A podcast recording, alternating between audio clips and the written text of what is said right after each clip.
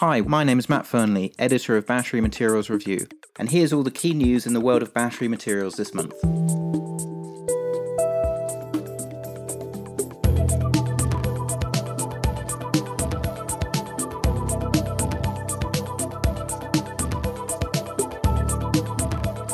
Welcome to August edition of Recharge, the podcast by Battery Materials Review.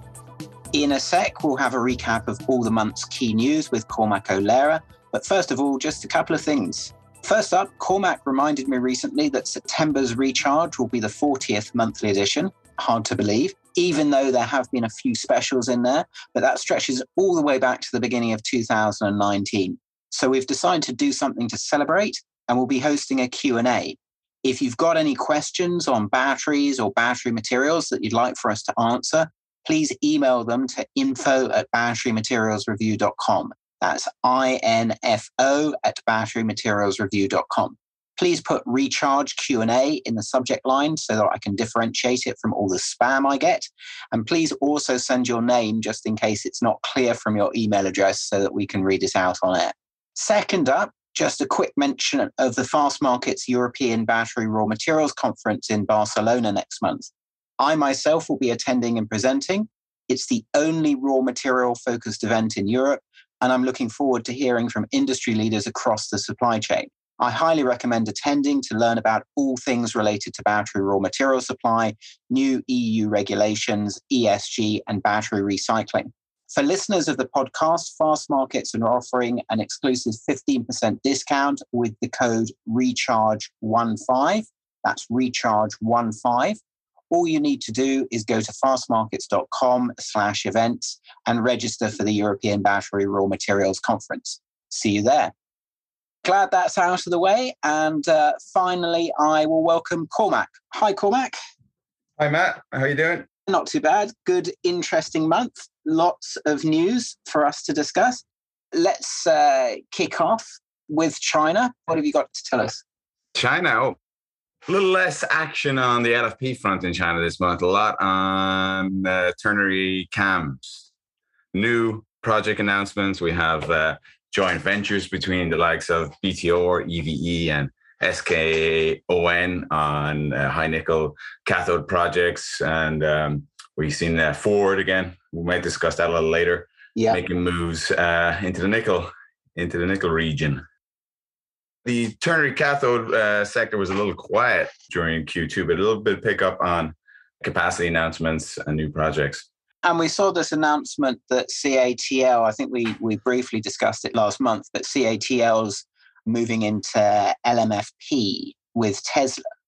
That's quite a, an interesting development, isn't it? Because the L M F P, a lot of people see it as the sort of future, either yeah. L M F P or L F M P, depending on how much manganese you're using. But uh, I think a lot of people sort of see it as the future for L F P batteries.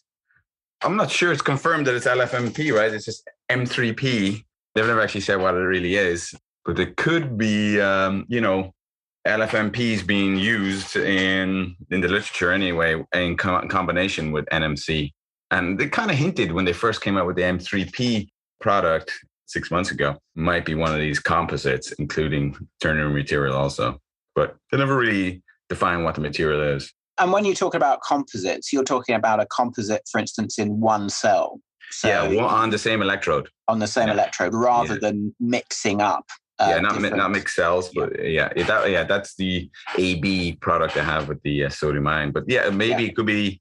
Uh, I believe the M three P is a mixed chemical cathode material, but uh, uh, you know, I wouldn't be surprised to see something like you're describing, mixed cells, L F M P with the N M C uh, used in battery packs also. Okay, okay. And did we get to the bottom of what the raw material was for the manganese in these in these L F M P batteries? Is it high purity manganese yeah. type material, or is it sort of like a more manganese dioxide material like they use in, in L M O? Uh, well, you can go both routes.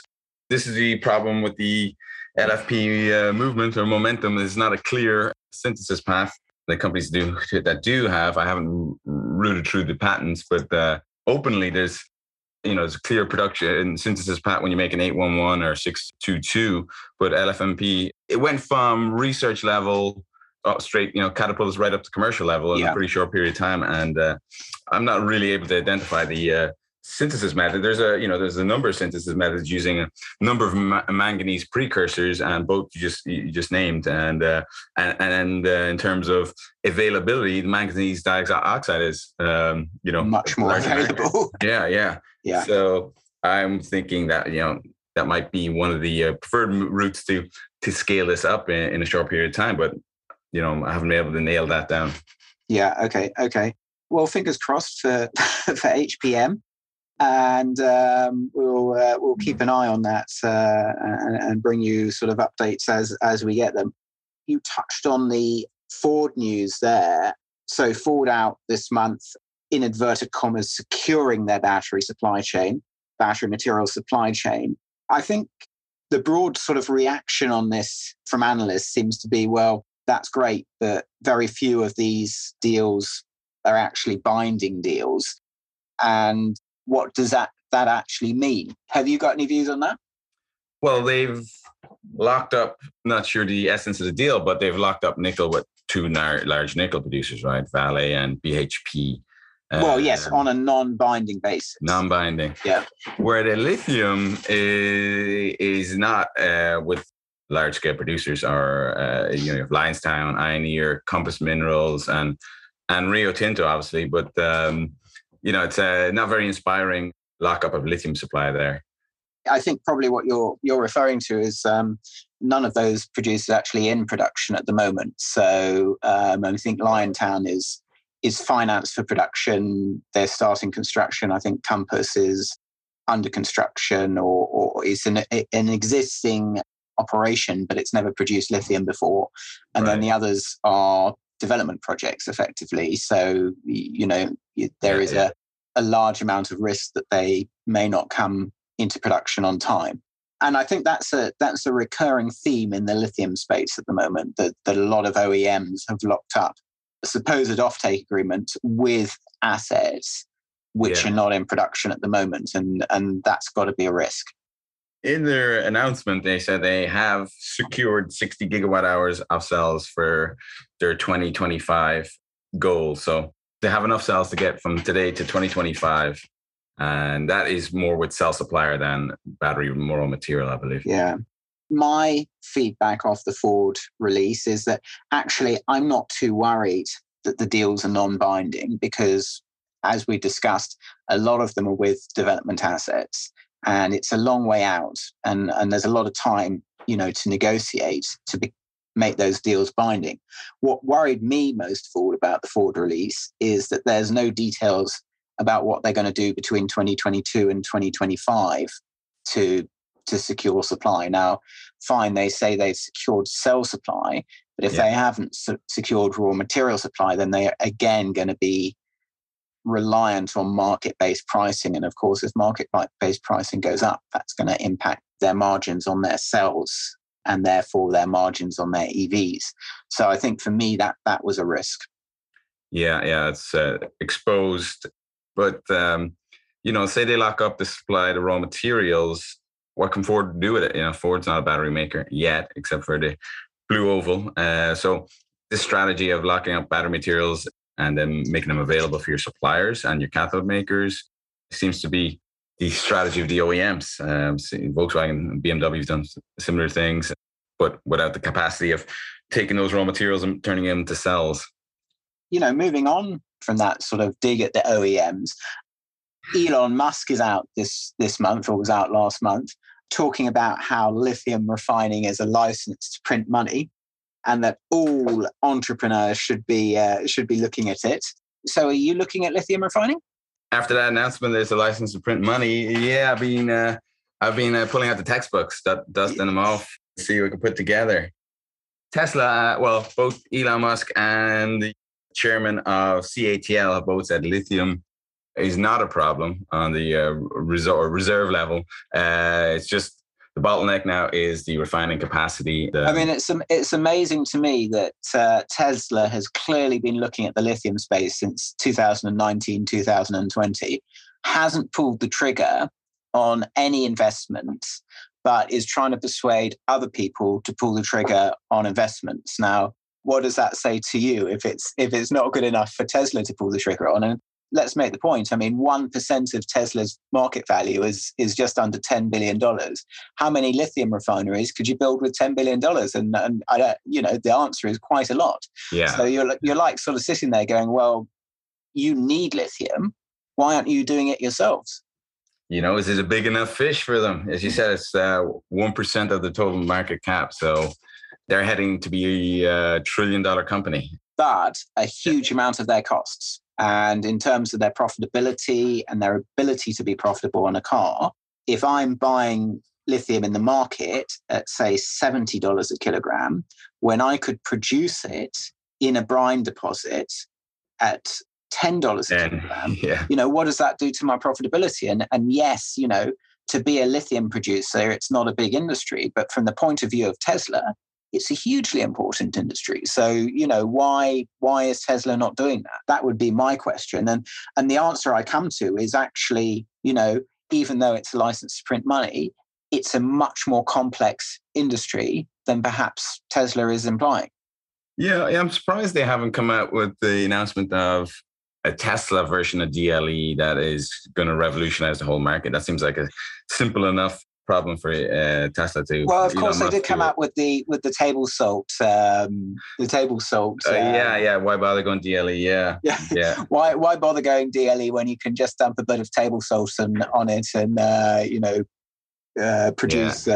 uh, lithium from that? But yeah. I noticed that hasn't doesn't seem to have gone anywhere further forward either. So uh, yeah, you know, I think they they're acknowledging that of all their areas of expertise, this mining is. is something they don't have in-house. You know, I'm not even sure if they've, I don't know of anybody they've uh, recruited in the last number of years who could address this issue for them. I think they're just tackling it in-house a little bit. Elon from South Africa, big mining country. You think he'd have a little bit of a uh, fondness for it? I, I mean, I think this sort of comes back to this this issue that we we obviously come back to again and again here is that, you know, Tesla's got a huge balance sheet now and it doesn't need to invest. You know, it doesn't need to build its own mining assets. You know, yeah. there, there is the opportunity out there to invest in mining projects. And I don't understand why they haven't made more capital available to the industry. And indeed, the autos industry as a whole. And I, I mean, we had a crack at, at, at sort of explaining the reason for that in this issue, where we talked about capital capacity, and capital capacity of an industry is is defined as the amount of capital that that industry could realistically access. And we talked about the different sort of capital capacity levels for the auto industry and the cell industry compared yeah. to the raw materials industry. And I think there is a lack of understanding in the autos industry what the capital capacity is of the raw materials industry. And I think that's a That's a, a sort of key component, but um, you, you know, you you kind of need the autos management teams to come up the come up the understanding ladder very quickly, because the longer that they don't act is the longer that they are going to be in a difficult situation in terms of profitability. The ball's in their court, I guess. Yeah, it was an interesting study. I haven't seen it presented that way in the past, but. Um... There's a lot more capital available. Uh, I think it's uh, three or four X in E V compared to uh, lithium or nickel uh, yeah. for battery. It's uh, phenomenal. Yeah. Let's move on to better things, and I get down off my uh, off my soapbox. Really interesting activity in the U S this month with this uh, new bill going through in terms of um, promoting renewables, promoting electric vehicles. For me, the big takeaway of the electric vehicle subsidy part of the bill is in terms of the structure of the subsidies, that, that they're focusing more on, on low-value uh, vehicles, that is mass-market vehicles. That's a positive from the point of view of the industry, and also in terms of, of how the industry is going with smaller batteries and, and smaller, lower-value vehicles. Is that your take on it? What What do you think? Well, I think... providing tax credits for trucks as well. Uh, I found yeah. that interesting. I don't think you'll see that anywhere else in the world. Trucks less than eighty thousand U S D are eligible, and uh, cars is at less than thirty-five. I didn't get the number. The truck subsidy, subsidy caught my eye, but um, you know that's well. I, I suppose truck subsidies are a necessity in in the U S market, where where trucks is a you know is a huge component of it. So it's um, cars less than fifty-five thousand U S dollars and and pickups and S U Vs less than eighty thousand U S dollars. Yeah, yeah. You can, so yeah, you can still get a nice car for eighty, E V for eighty thousand. Um, yeah. Yeah, yeah, uh, fifty-five. But I, I, I mean, I think well. that's it's particularly interesting also when you bear in mind the changes to the German subsidy regime, which were announced this month. And the, the, the changes to the German yeah. subsidy regime is effectively almost moving towards a phase out. But again, it's focusing on mass market. It, it's focusing on smaller vehicles with smaller batteries. You know, and from my point of view, I think that's a that's a clever. It's a clever move by these governments to focus on, on smaller vehicles with smaller batteries. Well, China did that almost two years ago now, where yeah. when Model three first entered the market and Tesla were constantly adjusting their price to get under the... Um, the cap, yeah. two hundred ten thousand R M B or something like that. They were changing the price because the, the subsidy kept changing over the course of uh, the first couple of months, and, and there was a bit of a game going on.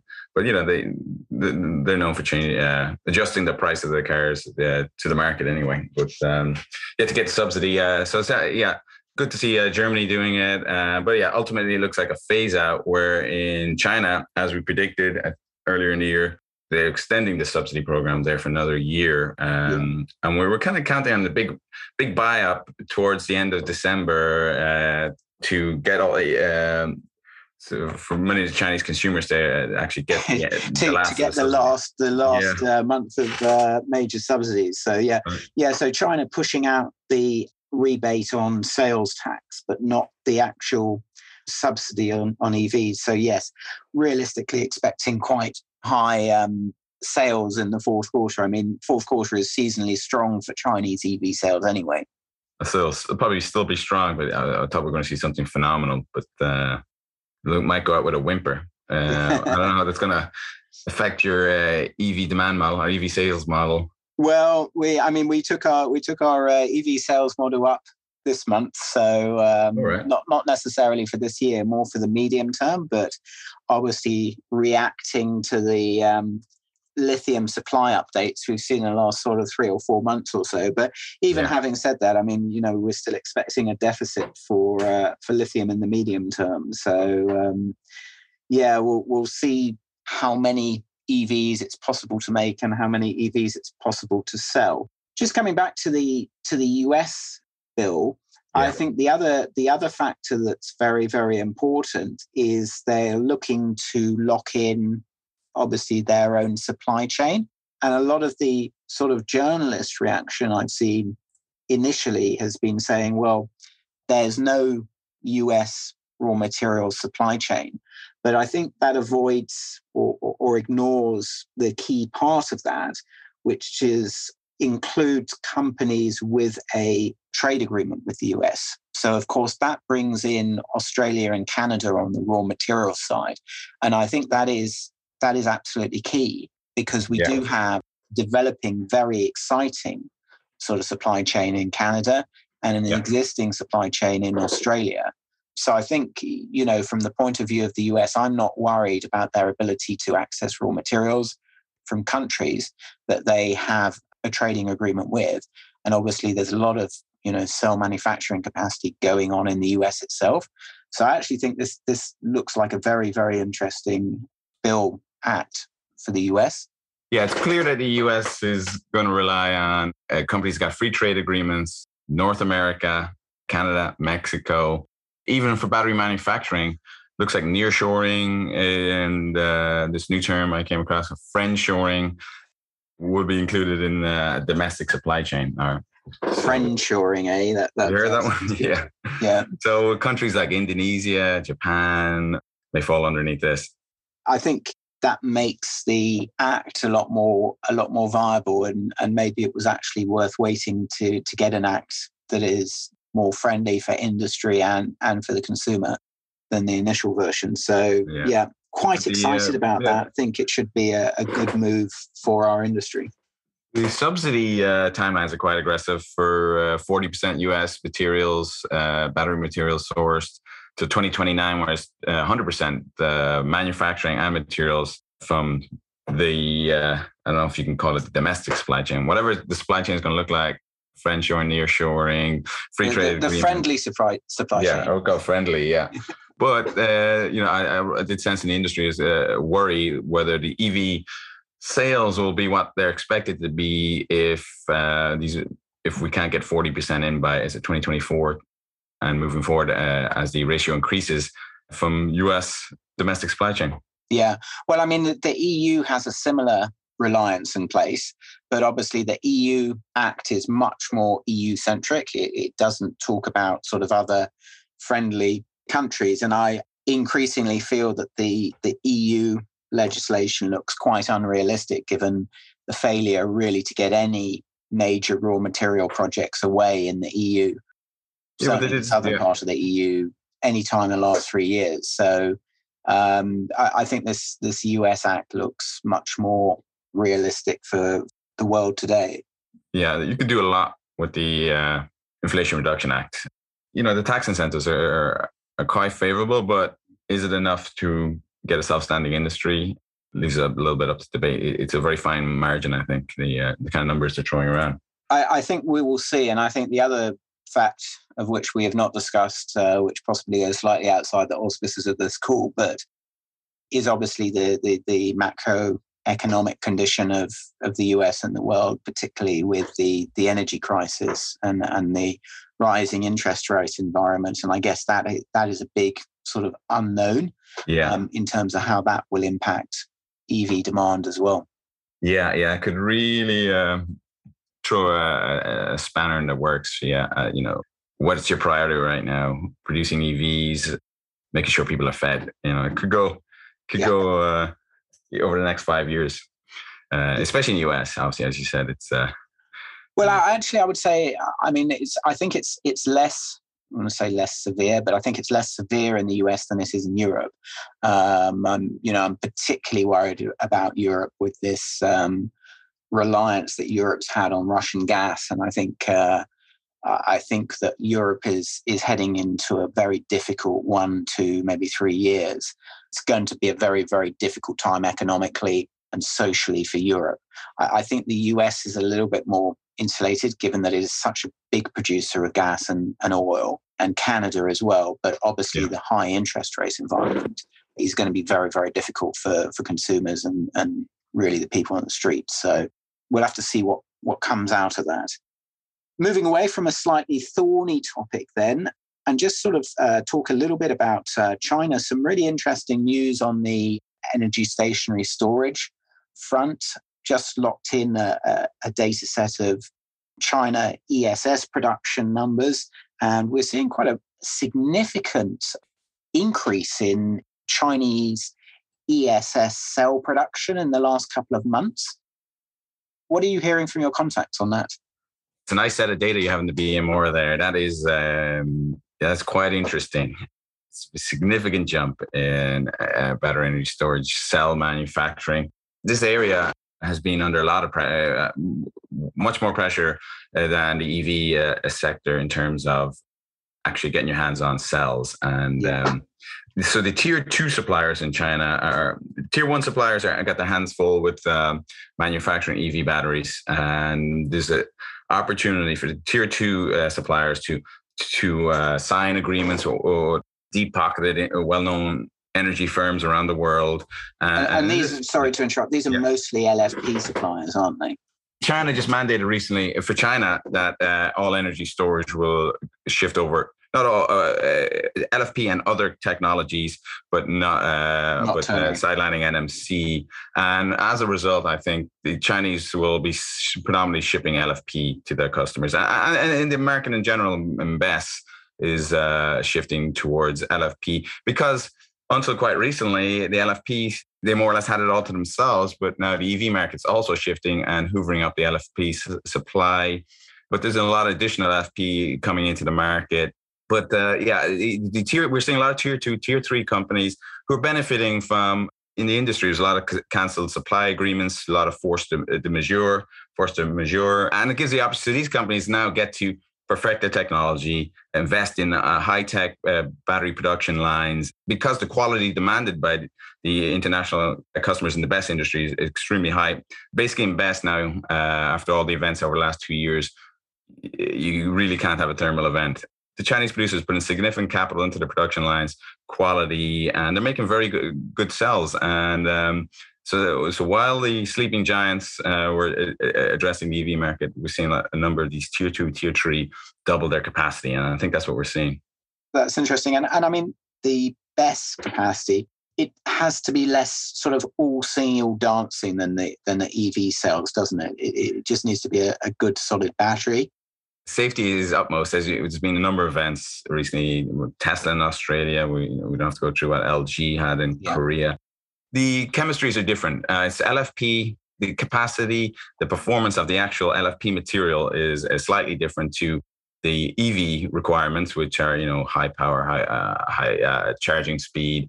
And so you, you make the particles different. And um, a B E S has a, a different price, and uh, you know, the materials are priced differently. And not you really used interchangeably. Great. I think we will call it a day there. And uh, I will say thank you very much to Cormac. And uh, we look forward to talking on, on next month's edition, where we will be doing some Q and A as well as our recap of, of the month. So I'll uh, say thanks very much, Cormac, and look forward to talking to you next month. Take care, Matt. Talk to you next month.